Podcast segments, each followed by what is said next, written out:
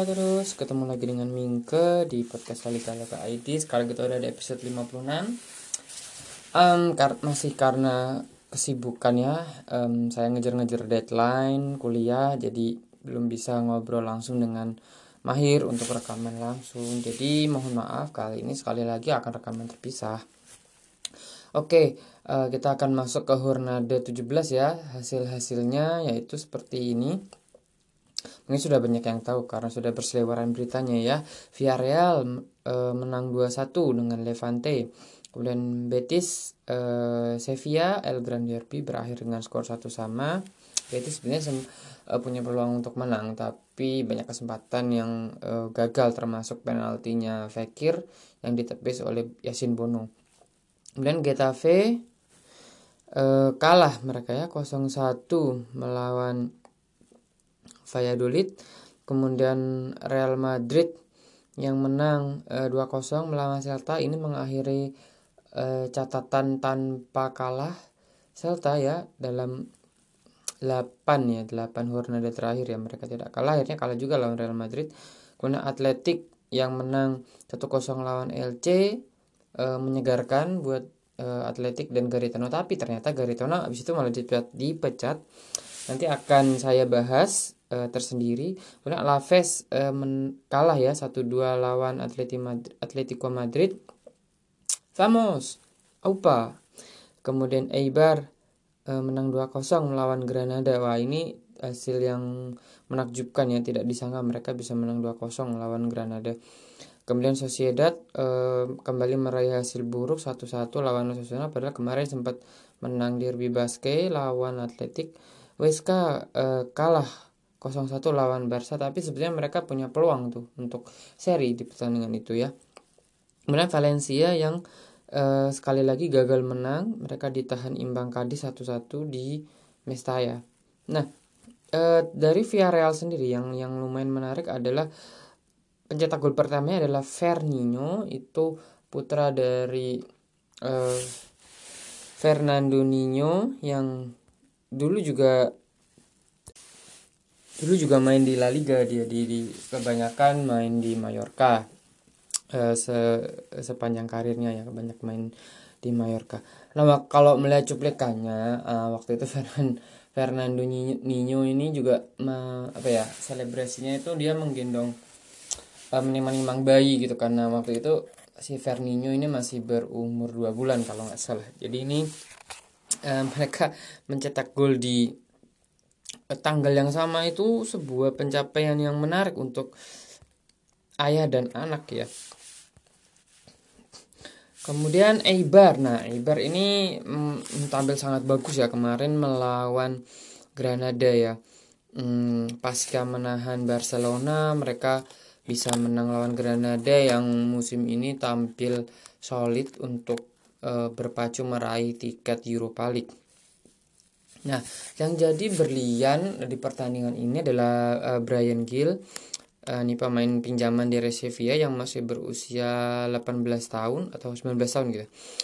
Nah, dia ini hmm, kata Mendy Libar kemarin uh, waktu diwawancara oleh wartawan-wartawan Spanyol Uh, Brian ini tipe pemain yang yang dia tuh senang melewati lawan, tipe-tipe yang senang dribble gitu. Jadi lucunya kalau dia dikasih ruang, dapat ruang, pemain mungkin langsung buru-buru memanfaatkan ruang kosong itu kan untuk entah mencetak uh, apa itu mencetak gol sendiri atau dia menarik pemain terus kemudian bolanya diumpan ke rekannya yang kosong. Nah, tapi Brian ini tidak. Dia itu e, karena suka melewati pemain. Jadi kalau ada ruang kosong, dia tuh malah seperti kayak cenderung menunggu ada lawan datang itu langsung dia lewati gitu untuk untuk dia lewati. Jadi dia tipe pemain yang kata Mendelibar itu benar-benar murni pemain sayap yang suka uh, melewati pemain ya. Uh, di Indonesia juga banyak gitu yang mengandalkan speed ya terutama ya. Untuk menang uh, apa namanya duel satu lawan satu. Tapi Brian Gill selain kecepatan dia juga kakinya tuh ringan ya kalau kita nonton dia main itu ini kalau saya bilang um, prospeknya sama seperti Ferran Torres uh, dua tahun yang lalu. Jadi kalau perkembangan Brian Gill ini uh, bagus tidak terkena cedera seperti uh, seniornya yaitu Carlos Fernan Fernandez ya yang di Sevilla yang musim lalu di Granada itu dia bisa jadi Jesus Nafas yang baru kan? Karena Jesus Nafas kan di pemain sayap juga ya nah ini kita lihat apakah um, ini berlian ini akan bisa dipoles sesuai harapan para Sevillistas nah kita kita kalau kata saya ya kita tunggu dua tahun lagi ya. Apakah dia akan bisa memenuhi ekspektasi sampai sehebat Yesus Nafas ini? Nah layak ini kita tunggu. Ngomongin Valencia ini yang lagi bobrok Valencia ya lagi-lagi gagal menang. Mereka terakhir menang lawan Real Madrid yang ya tiga-tiganya gol penalti itu. Bisa dibilang memang layak atau kontroversial itu terserah dari kita memandangnya seperti apa. Tapi itulah terakhir kali Valencia menang dengan skor yang meyakinkan itu Nah kemarin mereka tuh nyaris kalah lawan Kadis gitu. Mereka ke menit 17 ketinggalan oleh Lozano Tapi mereka kemudian berhasil membalas tapi tidak bisa meraih kemenangan. Ya walaupun mereka main di Mestalla ya. Tapi sekarang kalau main di kandang juga nggak terlalu banyak yang berubah karena tidak ada faktor dukungan penonton. Nah Valencia sudah main 17 kali tapi poin mereka hanya 16 gitu kan. Jadi rata-ratanya di bawah 1 0, ya 0,9 sekian lah. Di bawahnya itu uh, mereka di posisi 17 kan. Di bawahnya itu ada LC, mereka LC itu baru 15 kali main tapi poinnya sama. Jadi kalau LC uh, eh, dua pertandingan sisa itu mereka bisa meraih poin udah pasti mereka akan melewati uh, Valencia kan. Osasuna ini baru 16 kali main poinnya ada 14. Jadi kalau Va, uh, Osasuna menang udah pasti mereka melompati Valencia. Jadi Valencia akan ada di posisi 19 ini jadi sangat wah saya umur-umur nonton uh, La Liga sejak rutin nonton itu tahun 2005 itu itu kan abis Valencia juara ya? Nggak pernah terpikir Valencia akan berada di posisi seperti sekarang ya? Semuanya memang dimulai oleh uh, masuknya Peter Lim ya. Peter Lim ini punya uang banyak tapi uh, sangat jelas sekali dia tidak serius dalam mengembangkan Valencia seperti harapan uh, para pendukung ini ya uh, Los C ini. Nah, uh, Gra Havi Grazia ditunjuk musim panas kemarin, tapi tidak dibelikan satupun pemain dan katanya dia juga udah protes ke manajemen uh, dan hasilnya ya seperti ini tidak ada perubahan yang positif sampai kalau kalian merhatiin uh, tweet nya Valencia Ina itu yang punya Valencia Indonesia itu kelihatan banget mereka kayak sudah sangat sangat males nonton sangat males memperhatikan karena tiap kali nonton malah nambah stres gitu kan karena timnya ya susah menang gitu padahal ini ini ini Valencia ini ini bukan Valladolid ini bukan uh, Levante ini bukan LC gitu. nah Gracia kabar terbaru ini akan masih diberikan kesempatan. Januari ini konon akan diberikan pemain eh, dibelikan pemain. Ya kita nggak tahu apakah pemain yang dibeli itu sesuai permintaan eh, Gracia atau bukan ya. Tapi yang hampir pasti manajemen menjanjikan akan membelikan pemain untuk Evi Gracia. Nah kita lihat kalau memang sudah dibelikan pemain apalagi yang sesuai permintaan tapi mainnya tetap tidak bagus ya. Bisa kita bilang Gracia salah satu uh, masalah walaupun dia bukan masalah terbesar. Masalah terbesarnya kalau kata kami itu ya tetap Peter Lim ya dengan dedeng antek-anteknya itu. Anil Murti yang jadi presiden itu nggak ngerti bola. Dia itu duta besar dulu mantan duta besar.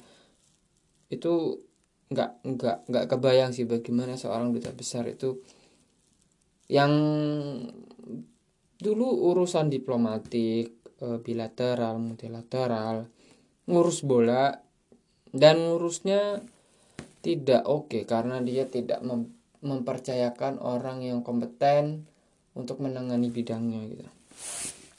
Nah terakhir e, pembahasan soal laga-laga yaitu ada atlet yang nyaris kehilangan dua poin karena gol bunuh diri Felipe di menit 81 ini kalau kata saya kecerobohan uh, selain kecerobohan Felipe juga uh, Jose Gimenez dia sudah disuruh Felipe sebetulnya untuk mengcover sisi kanan pertahanan yang yang ditinggal uh, oleh Versalico gitu kan.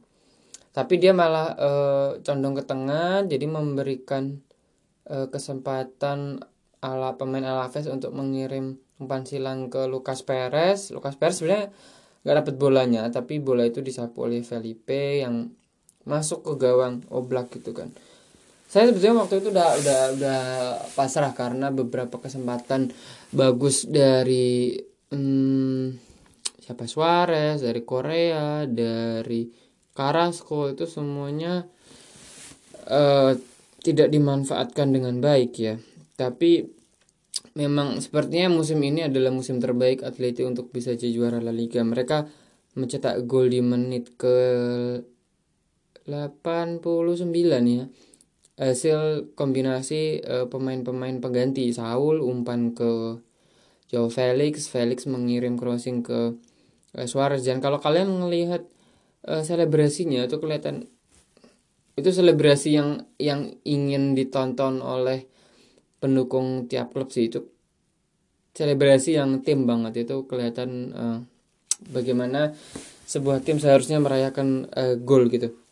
Nah Atleti sendiri kehilangan Costa karena uh, kesepakatan untuk memutus kontrak katanya karena ada alasan pribadi sehingga Costa uh, ingin cabut konon mau kembali ke Brasil. Nah Uh, kabarnya penggantinya antara William Jose ini pemain Brasil juga uh, ada juga Arkadius Milik pemain Polandia yang main di Napoli tapi beberapa beberapa bulan terakhir nggak pernah dimainkan gitu kan.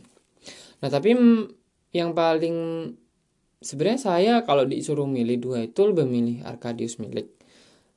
Uh, William William Jose itu terlalu tidak konsistennya. Sekali kalau main bagus ya bagus gitu kalau nggak bagus ya ya mendingan cameo atau saponik deh yang main.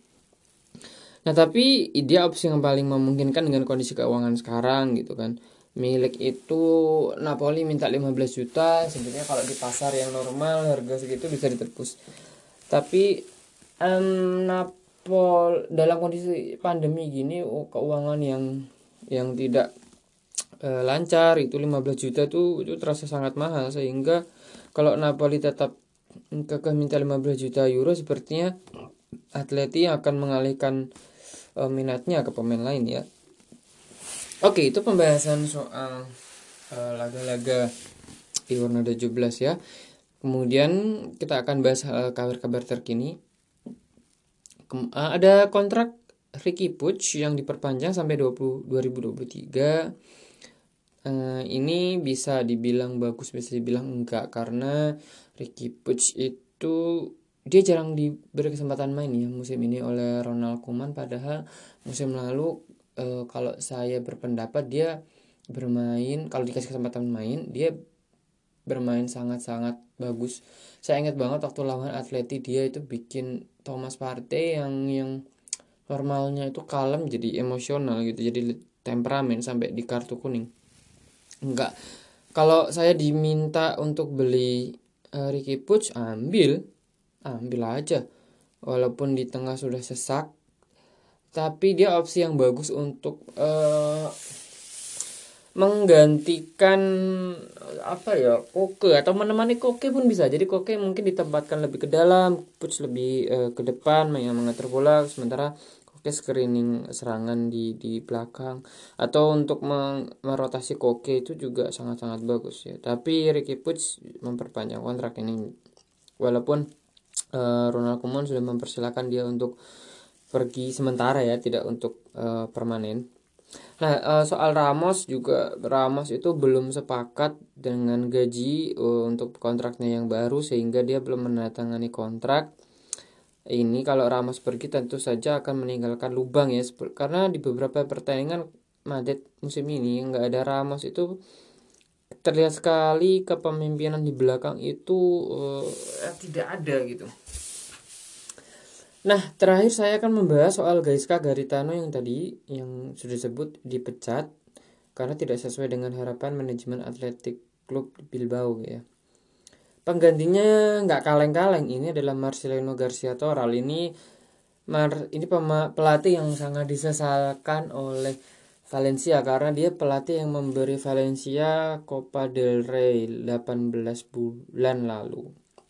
Yang kabarnya karena itulah salah satu alasan dia dipecat. Karena Peter Lim waktu itu menginginkan Valencia itu fokus me, meraih tiket ke Liga Champions. Yang sebetulnya itu dituruti juga oleh oleh oleh Marcelino kan. Waktu itu juara sekaligus dapat tempat di Liga Champions. Nah tapi entah kenapa hubungannya uh, Pak sepertinya Va Valencia dan Peter Lim ya dan Anil Murti sepertinya.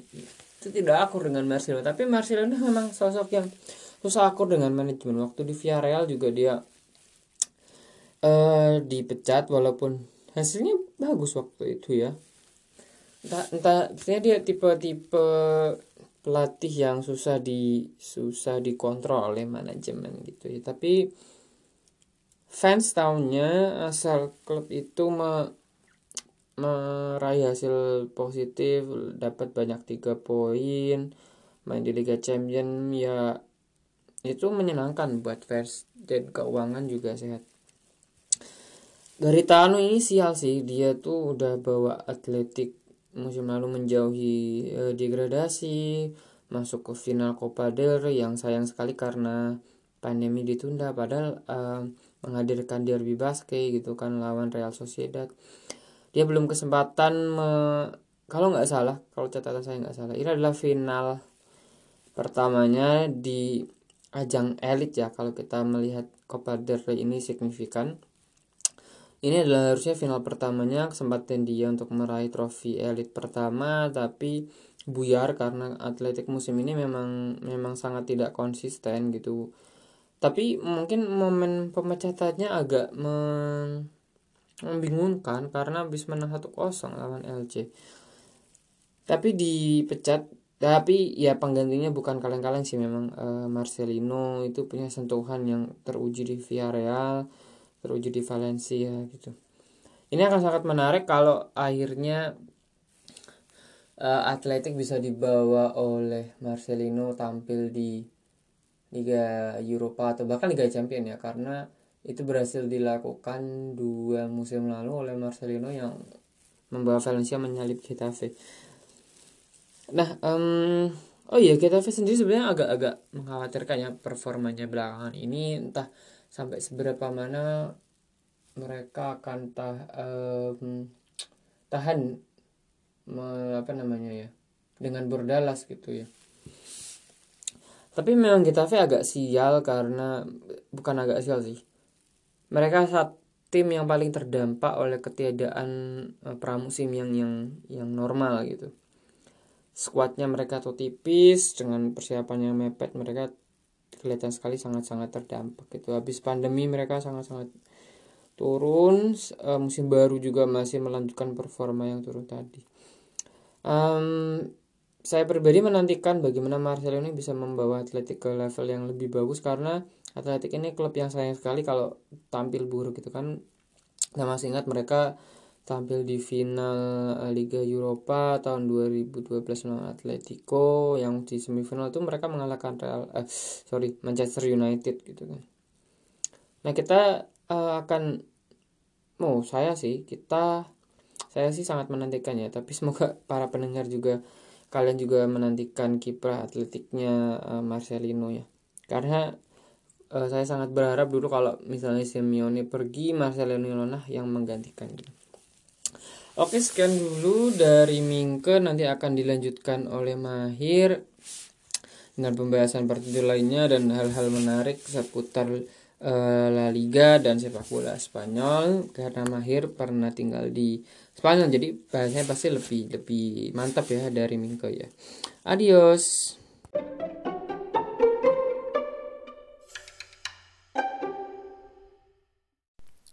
Buenos dias, buenas tardes, buenas noches, kapan pun kalian mendengarkan podcast ini.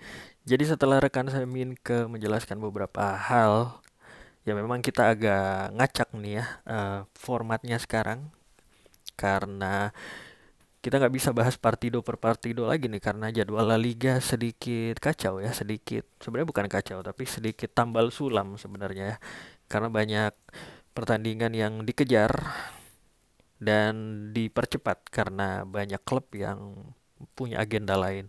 Tapi nggak apa-apa. Uh, di podcast ini kami memang bagi-bagi tugas untuk bahas beberapa FAQ ya, frequently asked questions. Jadi banyak tuh yang mention kita di uh, akun La Liga Loka ID nanya-nanya tentang beberapa hal tentang sepak bola Spanyol atau bahkan general knowledge tentang Spanyol. Nah ini mungkin ada satu yang menggelitik saya beberapa waktu lalu jadi salah satu akun besar, uh, salah satu akun yang cukup terkenal lah di di Indonesia itu melakukan satu kesalahan yang menurut saya uh, wajar ya karena nggak semua orang paham tentang apa ya tentang geografi Spanyol dan mungkin pembagian wilayah administratif Spanyol. Jadi akun tersebut menulis bahwa Basque dan Catalunya merupakan provinsi di Spanyol. Nah ini banyak yang kurang paham ya. Memang mungkin kalau jarang baca tentang Spanyol, mungkin uh, tidak semua orang akan langsung paham. Dan bahkan orang-orang Indonesia yang tinggal di Spanyol pun kadang mereka nggak paham nih. Mereka kiranya kalau mereka tinggal di misalnya di kota Sevilla, mereka bilangnya mereka tinggal di provinsi Andalusia. Padahal yang namanya Catalunya, uh, Valencia, Andalusia, Galicia, Asturias, dan Basque itu bukan provinsi ya. Istilah mereka adalah um, Comunidad Autonoma. Jadi itu adalah daerah yang memiliki otonomi sendiri ya. Karena ini lucu nih ya, karena sebenarnya yang yang ekuivalen yang sama dengan status uh, wilayah tersebut sebenarnya kalau kita bandingkan dengan Amerika Serikat ya mereka pakai istilah negara bagian kan? Tapi Spanyol kalau kita pakai negara bagian kurang tepat juga ya karena Spanyol bukan negara negara federasi. Spanyol adalah kerajaan dan memang gabungan dari kerajaan-kerajaan kecil. Nah tapi uh, mereka pakai istilah komunidad autonoma. Kalau diterjemahkan mungkin komunitas komunitas otonomi ya komunitas berotonomi gitu. Tapi kalau kita pakai istilah komunitas untuk menerjemahkan komunitas komunitas kan pengertiannya di bahasa Indonesia sudah berbeda ya. Komunitas mungkin kumpulan orang atau atau suatu apa ya entitas masyarakat gitu kali ya. Tapi komunitas komunitas dalam hal ini juga di Spanyol selain pembagian wilayah administrasi itu juga merupakan uh, wilayah geografis. Jadi mungkin lebih aman kalau kita bilang terjemahannya adalah region ya, region. Jadi region Catalunya, region Basque, region Madrid dan segala macam. Nah mungkin ini kita bahas sedikit karena uh, ini menarik sebenarnya. Selain selain karena tiap daerah, tiap region itu beda-beda ya. Maksudnya beda-beda karakteristik orang-orangnya. Jadi contohnya di Andalusia atau di Madrid, mereka pasti pendukung setia kerajaan Spanyol, tentu saja ya. Dan mereka biasanya di dua daerah ini mereka biasanya yang paling fanatik nih kalau tim nasional Spanyol main. Tapi kalau di apa namanya di Basque atau di Catalunya tentu saja ya tidak ada yang peduli dengan tim nasional Spanyol. Mereka mungkin membela mendukung tim nasional Spanyol di Piala Dunia kalau kalau ada pemain Catalunya atau Basque yang membela tim nasional Spanyol seperti di Piala Dunia 2010 lalu mereka mereka keluar sebagai juara kan. Ya, orang Catalunya, orang Basque itu mereka mendukung bukan mendukung negaranya tapi mereka mendukung Sabi Alonso, mereka mendukung Carles Puyol, Gerard Pique yang membela uh, bendera Spanyol pada saat itu. Dan kalau kita lihat pada saat mereka menang di final melawan melawan Belanda pada saat itu, ya para pem, para pemain Katalunya mereka membawa bendera sendiri ya bendera Katalunya. Nah ini memang menarik dan kalau kita bahas bakalan lama. Tapi ya singkatnya Katalunya Basque mereka memang uh, sebenarnya mereka sudah punya otonomi sendiri tapi secara histori mereka tidak pernah merasa mereka adalah bagian dari Spanyol. Intinya seperti itu. Dan di Katalunya sendiri sampai sekarang masih sering terjadi protes protes-protes pro kemerdekaan ya dan bahkan tahun 2017-2018 lalu kan yang sempat terusuh ya karena Katalunya sangat ingin melakukan referendum yang berujung pada kemerdekaan mereka tentu saja. Tapi referendumnya dianggap ilegal dan sampai sekarang Katalunya masih berada di bawah wilayah Spanyol tentu saja. Tapi kalau kalian ketemu sama orang Katalunya dan kalian bilang mereka itu orang Spanyol, mereka bakalan marah. mereka bakalan marah dan mereka akan bilang, kami orang Katalunya, kami bukan orang Spanyol. Ya, pokoknya hati-hati saja ya, seperti itu. Padahal sebenarnya kalau dilihat uh, paspor mereka, ya paspornya pasti Spanyol dan yang mengeluarkan paspor tersebut ya pemerintah Spanyol ya gitu. Mungkin uh, kami pernah membahas ini di akun La Liga Loka ID bagi yang ingin tahu lebih banyak tentang sentimen kedaerahan ini bisa cari filmnya judulnya judul bahasa Inggrisnya adalah Spanish Affairs ya Spanish Affairs ini ada dua film yang pertama itu settingnya di Basque yang kedua settingnya di Catalunya dan film ini sebenarnya film komedi tapi uh, komedinya me menyindir-nyindir perbedaan karakter antara masyarakat di setiap-setiap region gitu. Pokoknya coba cari aja. Kalau nggak salah di Netflix Indonesia ada yang kedua ya. Film kedua yang latar belakangnya Katalunya. Spanish Affairs 2. Uh, kalau judul bahasa bahasa Spanyolnya sih Ocho Apellidos Vascos. Dan yang kedua Ocho Apellidos Catalanes. Um, kalau diterjemahkan ke bahasa Inggris atau bahasa Indonesia itu beda banget artinya. Ya pokoknya intinya coba cari aja Spanish Affairs gitu. Kembali lagi ke sentimen antar region ini. Ini berdampak pada di sepak bola ya di sepak bola Catalunya Basque mereka punya dalam tanda kutip tim nasional sendiri. Dan mereka punya jadwal main jadwal tanding meskipun meskipun di luar agenda FIFA. Tapi biasanya apalagi Katalunya tuh ya pertandingannya pertandingan mereka tuh selalu bergengsi. Mereka pernah mengundang uh, Venezuela. Mereka pernah mengundang siapa lagi? Kalau basket terakhir mereka undang Costa Rica ya. Bahkan uh, Keylor Navas main Oscar Bolaños main ya para pemain Costa Rica yang bermain di Piala Dunia 2000, 2000 berapa 2014 lalu itu uh, ditandingkan dengan para pemain tim nasional basket pada saat itu. Nah, agenda ini selalu ditunggu-tunggu oleh para simpatisan tentu saja simpatisan simpatisan kemerdekaan region biasanya ya. Karena mereka ingin menunjukkan, oh kami juga punya nih power di sepak bola meskipun tidak diakui oleh FIFA gitu. Dan bukan cuma tim nasional, mereka juga punya Copa sendiri ya. Jadi ini sering kita lihat kan Copa Catalunya. Uh, Barcelona sering ambil bagian juga tapi biasanya memang yang dimainkan adalah pemain-pemain bukan pemain cadangan lagi ya pemain muda biasanya yang main di Copa Catalunya ini mereka bermain melawan Espanyol kemudian ada Girona, Cornellà, Gimnastik Tarragona dan segala macam tim lain yang ada di region Catalunya. Kalau Copa Basque setahu saya sih nggak ada ya, tapi mungkin mereka punya kompetisi region sendiri gitu. Dan mereka tentu saja punya federasi sendiri. Federasi sepak bola basket federasi sepak bola Catalunya. Nah mungkin mungkin itu saja ya. Jadi general knowledge kali ini ya tentang itu jadi region Catalunya region Basque region Andalusia dan lain-lain itu bukan provinsi ya dan kalau dilihat pun itu tidak ekuivalen dengan provinsi karena di bawah region, di bawah komunitas otonoma itu ada provinsi lagi. Jadi contoh region Catalunya. Di bawahnya ada provinsi Tarragona, provinsi Girona dan provinsi Barcelona. Jadi Barcelona itu bukan cuma nama kota tapi juga nama provinsi.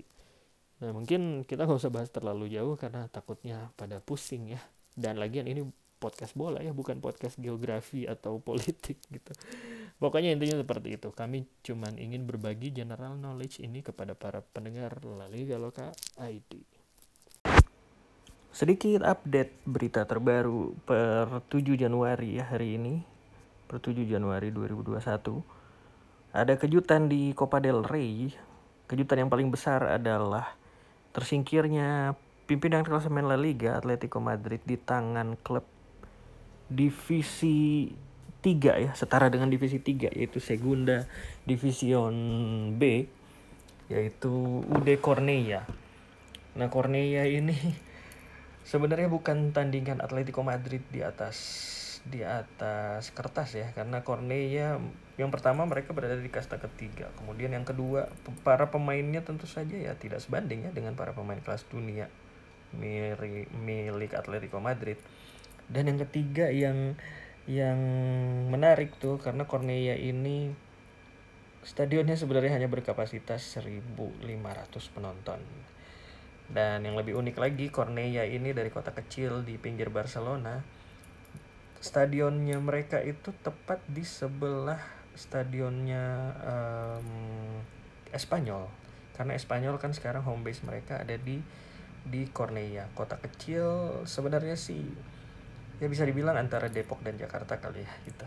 Jadi Espanyol kadang-kadang masih dibilang masuk Barcelona. Tapi Cornea itu adalah klub uh, klub lokal dan bisa dibilang klub kebanggaannya warga Cornea Nah, entah kenapa nih Atletico Madrid mereka mungkin kecapean atau ya entah apa yang terjadi di Atletico Madrid padahal mereka diperkuat Joe Felix, Jeffrey Kondok, Kondok Bia, Angel Korea dan beberapa pemain kelas satu lainnya tetap aja menyerah di tangan klub kecil dari Cornea.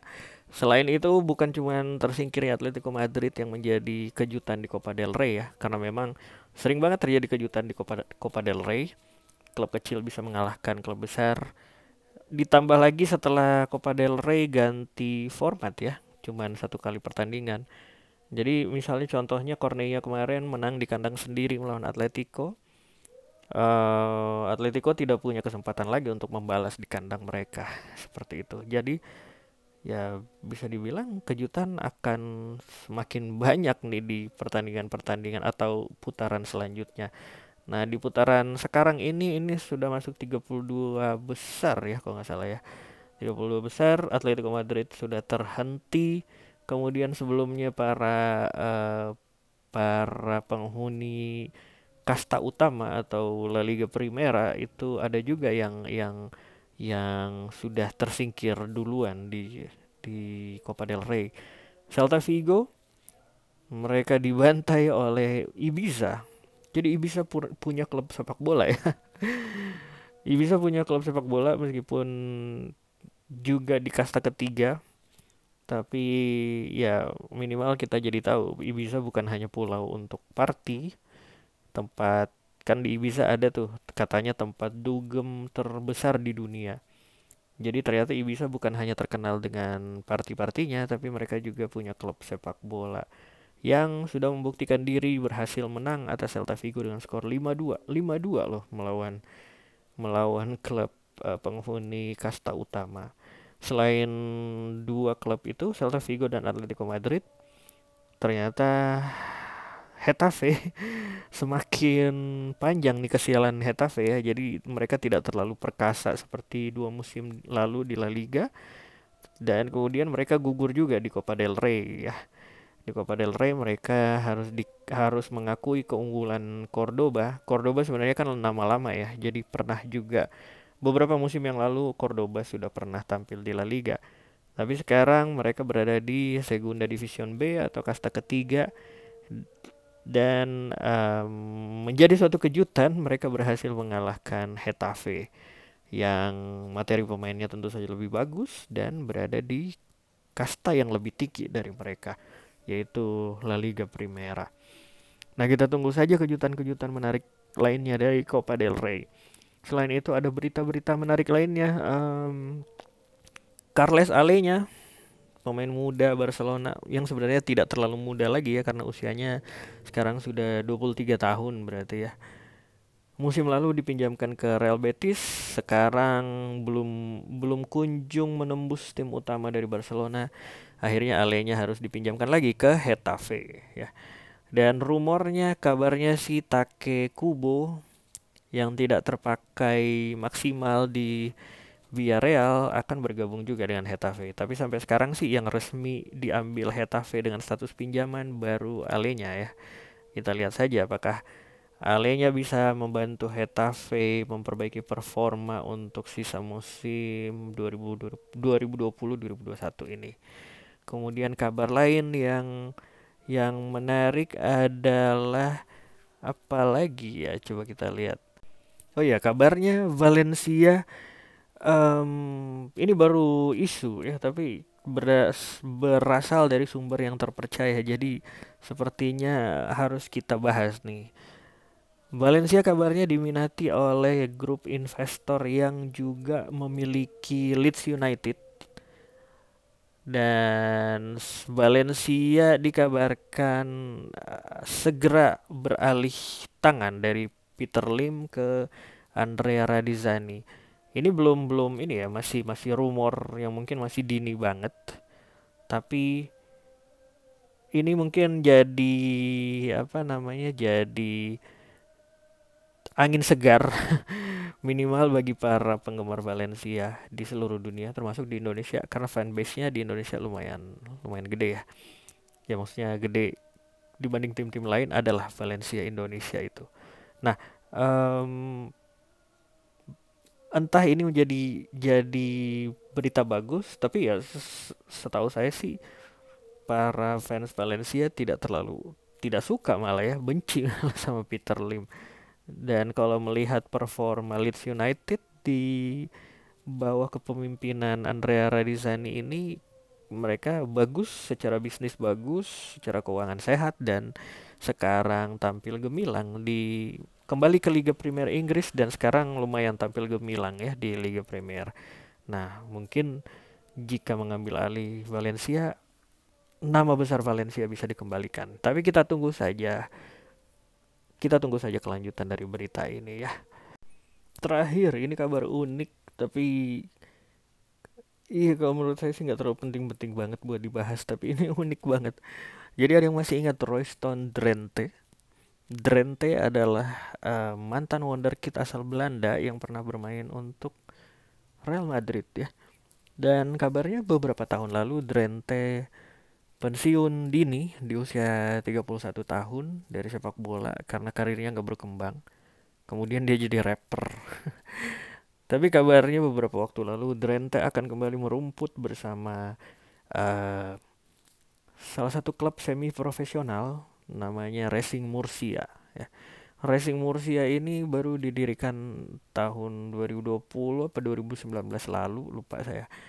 Uh, kemudian Racing Murcia beberapa waktu lalu mereka sempat bikin heboh tuh karena mereka ingin mengontrak salah satu mantan bintang sepak bola lain yaitu pemain ex pemain tim nasional Inggris Joe Leon Lescott ya.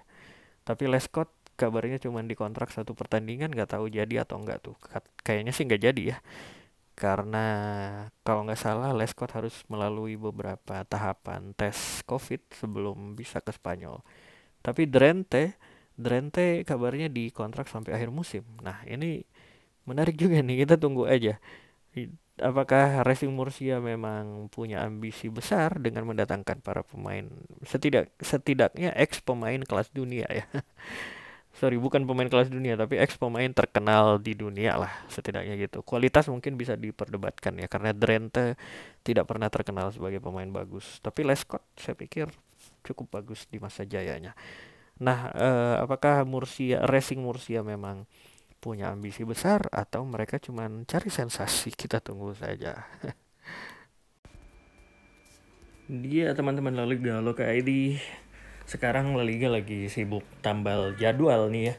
Dan bentar lagi jadwal La Liga juga pasti kacau karena ada beberapa tim yang harus berlaga di Supercopa de España di bulan Januari. Jadi beberapa jadwal ada yang dijadiin jadwal pengganti, ada yang um, dipercepat pertandingannya ya. Terutama yang melibatkan Barcelona, Real Madrid, Atletico Madrid juga ada kalau nggak salah ya.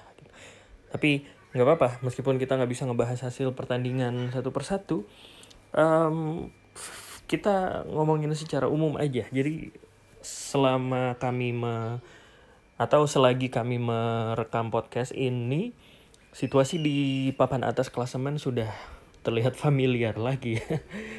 Jadi memang di masa-masa krusial Desember dan Januari menurut kami sih kualitas skuad suatu peserta suatu tim peserta La Liga itu yang paling menentukan pasti ya.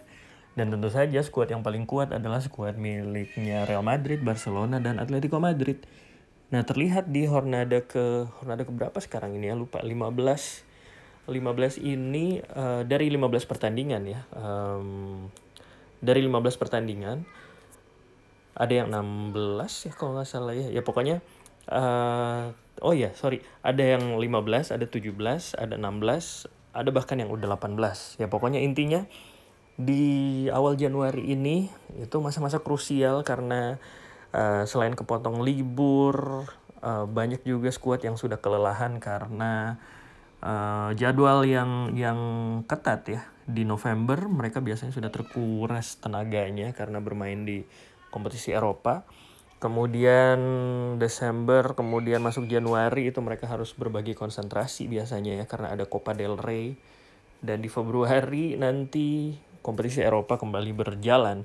Dan memang terlihat tim-tim kuat yang uh, skuadnya tuh paling mumpuni akhirnya bisa menguasai puncak klasemen.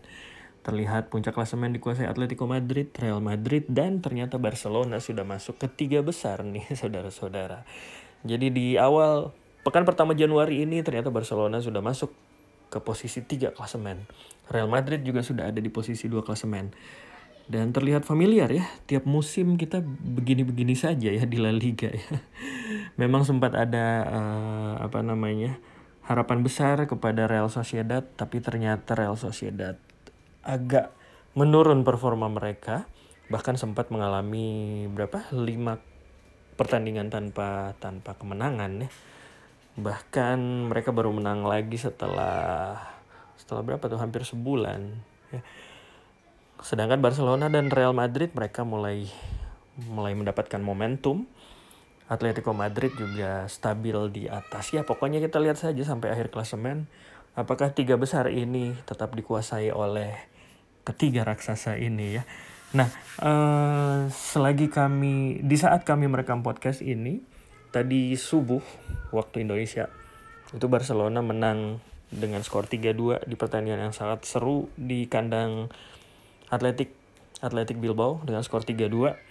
Kembalinya Messi ternyata memang sangat krusial ya. Di dua pertandingan yang lalu Real sorry Real Madrid Barcelona ditahan imbang oleh Eibar di kandang sendiri karena Messi mendapatkan libur tambahan di akhir tahun ya. Itu kan slot pertandingan yang sebenarnya di musim-musim sebelumnya nggak ada tuh di akhir Desember. Tapi mungkin La Liga ingin mencoba semacam skema Boxing Day dan akhirnya pertandingannya dilaksanakan di tanggal berapa tuh sekitar 27 28 29 Desember. Tapi Messi dapat keistimewaan uh, liburnya ditambah. Dia mungkin masih di Argentina, belum balik ke Spanyol dan Barcelona tanpa Messi memang sangat-sangat ompong. Mengandalkan Martin Braithwaite di lini depan ternyata sangat tidak cukup. Tapi setelah itu Messi kembali di laga melawan Huesca dan Atletik yang masih sangat fresh tadi subuh ya beberapa jam yang lalu di USK mereka menang 1-0 itu asisnya Messi ya uh, dengan gol dicetak oleh Frankie De Jong kemudian di tadi subuh nih ya melawan Atletic Bilbao Messi mencetak dua gol. Jadi belum bisa lepas nih ya dari magisnya Messi. Dan tapi sebenarnya ada fenomena baru yaitu anak muda bernama Pedri Gonzalez. Nama aslinya sebenarnya Pedro ya tapi ini mungkin semacam nickname atau nama panggilan. Pedri Gonzalez di usia yang sebenarnya baru menginjak 18 tahun bulan November lalu. Ini tampil semakin menawan ya dan kalau dilihat dia membuat satu gol dan asis yang cukup cantik bagi Messi. Terlihat jelas Pedri ini salah satu pembelian yang sukses. Satu dari sekian banyak yang gagal ya bagi Barcelona tapi ternyata Pedri tidak dan uh, tidak sia-sia dan harganya pun tidak terlalu mahal sebenarnya ya. Tapi kita lihat saja apakah Pedri bisa konsisten karena ini banyak nih fans Barcelona yang udah mulai uh, apa namanya udah mulai optimis mereka bisa menemukan pengganti Andres Iniesta dalam dalam diri Pedri ya. Nah, oke, okay, uh, eh, kemenangan ini membawa Barcelona ke peringkat tiga klasemen dan memang bulan Januari mereka harus mereka harus terbagi fokus lagi bermain di Super Copa kemudian di bulan Februari mereka bermain di Liga Champions tentu saja melawan PSG Paris Saint-Germain. Nah, kita lihat saja bagaimana nanti Barcelona bisa bertahankah atau kembali turun. Nah kalau kita lihat pesaing Barcelona di papan atas, cih, udah bisa bersaing ya Barcelona di papan atas ya. Padahal sekitar satu minggu dua minggu yang lalu kita masih lihat Barcelona di papan tengah. Ya tapi memang di situlah kalau menurut saya ya eh, Barcelona posisi mereka ya memang harusnya di atas gitu. Tanpa tanpa adanya Barcelona di papan atas klasemen La Liga terasa bukan La Liga. Ya oke okay, uh, eh, kita lihat pesaing lain di papan atas yaitu Real Madrid. Wah Real Madrid makin gacor nih mereka sudah melewati krisis krisis kecil mereka di sekitar uh, akhir November ya itu kalau nggak salah ya. Atau pertengahan November di saat mereka dibantai Valencia dengan skor 1-4 kemudian nyaris tidak lolos dari fase grup tapi ternyata mereka bisa lolos dengan mulus. Dan mereka sekarang sudah tenang nih ya Zinedine Zidane sudah tidak menghadapi uh, kritik yang sadis seperti pada saat mereka mengalami dalam tanda kutip krisis itu. Nah terlihat juga Real Madrid sudah sudah nyaman dan pemain-pemain yang beberapa waktu lalu dikritik itu sudah mulai menunjukkan bahwa mereka serius nih bermain untuk Real Madrid. Di laga terakhir melawan Celta Vigo, Marcos Asensio ternyata uh, menunjukkan kelasnya dengan mencetak satu gol melawan Celta Vigo. Dan kemenangan terakhir Real Madrid itu di Hornada ke-17 itu membuat mereka nyaman di posisi dua klasemen. Selain menghentikan rekor 4 kemenangan beruntun dari Celta Vigo, Real Madrid juga berhasil membukukan berapa kali mereka menang menang uh, sorry mereka mungkin tidak menang beruntun ya tapi mereka mencetak rekor tidak terkalahkan dalam enam pertandingan terakhir ya kalau nggak salah. Ya pokoknya setelah laga melawan Valencia itu mereka sudah tidak pernah kalah lagi ya. Eh sorry sorry. Setelah Valencia mereka kalah melawan Alaves ya ya. Di situ krisisnya mulai uh, mulai mulai membuat kritikus pada ganas tuh dan banyak yang berspekulasi Zinedine Zidane akan segera dipecat saat mereka kalah di kandang sendiri melawan Alaves. Tapi kemudian mereka bangkit dan mencetak uh, rekor tak terkalahkan selama selama bulan Desember dan sekarang sampai awal awal Januari ya mereka sudah berhasil naik ke posisi dua klasemen. Dan Karim Benzema pokoknya yang saya lihat kunci-kunci permainan Real Madrid sekarang Karim Benzema tentu saja dan kemudian um, dua gelandang jenius mereka Luka Modric dan Toni Kroos itu ternyata dalam 4-5 tahun terakhir masih belum tergoyahkan ya. Mungkin mereka bisa dibilang duet gelandang terbaik di dunia meskipun Modric sudah hampir menginjak 36 tahun sekarang usianya. Toni Kroos juga mulai masuk ke usia 30 tahun tapi ternyata mereka masih masih mampu membawa Real Madrid bersaing di papan atas dan calon kuat juara ya kalau misalnya Atletico Madrid tidak konsisten di posisi puncak. Nah, kemudian apalagi nih yang menarik dari Real Madrid adalah mereka belum bermain juga di Stadion Santiago Bernabeu. Mereka masih menganggap kandang mereka itu adalah Stadion uh, Alfredo Di Stefano yang sebenarnya merupakan stadion latihan ya sebenarnya ya. Dan Stadion Real Madrid Castilla kalau nggak salah. Tapi kalau tapi kalau dilihat Stadion Alfredo Di Stefano ini ya kan selama pandemi juga nggak perlu ada penonton ya. Jadi stadion ini juga dipakai oleh tim nasional Spanyol satu kali itu di laga friendly melawan siapa ya saya lupa. Pokoknya pernah dipakai satu kali oleh tim nasional Spanyol. Dan sebenarnya sih kalau dilihat Real Madrid di mana pun mereka bermain sekarang kayaknya nggak ngaruh deh mereka main di kandang atau di luar kandang. Karena mereka di kandang sendiri juga bisa kalah ya melawan Alaves itu. Dan di Liga Champions juga mereka kalah melawan Shakhtar Donetsk di kandang sendiri ya. Tapi di kandang lawan mereka juga mengganas dengan sekarang akhirnya mereka bisa masuk ke papan atas klasemen sementara La Liga. Nah, apalagi nih yang menarik nih, selain Real Madrid dan Barcelona, tentu saja kita harus lihat para pesaing di papan atas lain. Real Sociedad yang mengalami penurunan performa drastis banget ya. Akhirnya sukses meraih kemenangan setelah berapa kali kalahan beruntun tuh, tiga kali kekalahan beruntun, uh, termasuk melawan Barcelona ya, pesaing mereka di papan atas. Tapi kemudian mereka sempat bangkit dengan mengalahkan rival satu region mereka. Jadi rival sesama Basque di derby Basque mereka menang di kandang Atletik Bilbao dengan skor 1-0. Nah, tapi kemudian setelah itu Real Sociedad terhambat lagi karena hanya bisa bermain imbang melawan Osasuna. Padahal Osasuna di atas kertas mereka bisa kalahkan ya. Tapi ya ya bisa dibilang ini uh, Real Sociedad membuang-buang poin di situ dan sekarang posisi mereka diambil alih oleh Barcelona ya. Nah, kalau prediksi saya sih dalam beberapa waktu ke depan ya seperti biasa uh, tiga besar dikuasai oleh para raksasa dan kemudian uh, posisi empat hanya posisi empat lah yang diperebutkan oleh tim-tim lain ya. Nah, selain Real Sociedad yang memang sudah kembali ke jalur kemenangan meskipun terhambat lagi. Villarreal juga kayaknya harus berjuang mengatasi apa ya uh, performa yang sebenarnya tidak terlalu meyakinkan akhir-akhir ini. Jadi Unai Emery memang berhasil membawa Villarreal ke ke putaran selanjutnya di Liga Eropa tapi di La Liga mereka belum terlalu mantap di papan atas ya.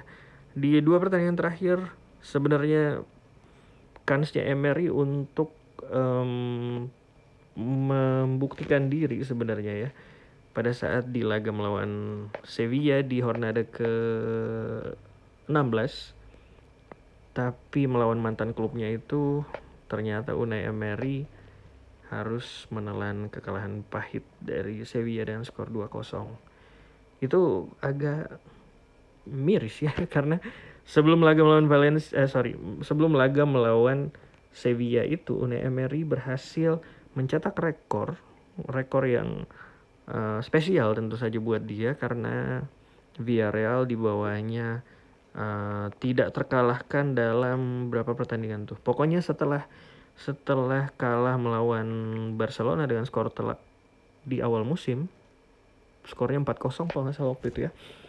Villarreal tidak terkalahkan sebelum akhirnya kalah lagi di kandang Sevilla di Hornada ke-17 tapi mereka bisa bernapas lega karena satu Hornada setelahnya mereka menang di derby Valencia melawan Levante dengan skor 2-1 nah kalau kita lihat klasemen Real Sociedad dan Villarreal masih berpeluang untuk naik ke empat besar bahkan untuk uh, menembus tiga besar. Nah mungkin mereka mengintai ini ya, mereka mengintai kapan nih tiga raksasa di atas tuh terpeleset. Nah mungkin seperti itu ya peta persaingan di papan atas La Liga sekarang terlihat jelas kembali lagi terlihat jelas pengalaman dan kualitas squad yang menentukan mereka. Tapi bukan berarti Villarreal, Real Sociedad dan bahkan Sevilla tidak bisa menembus papan atas dalam waktu dekat. Kita tunggu saja. thank you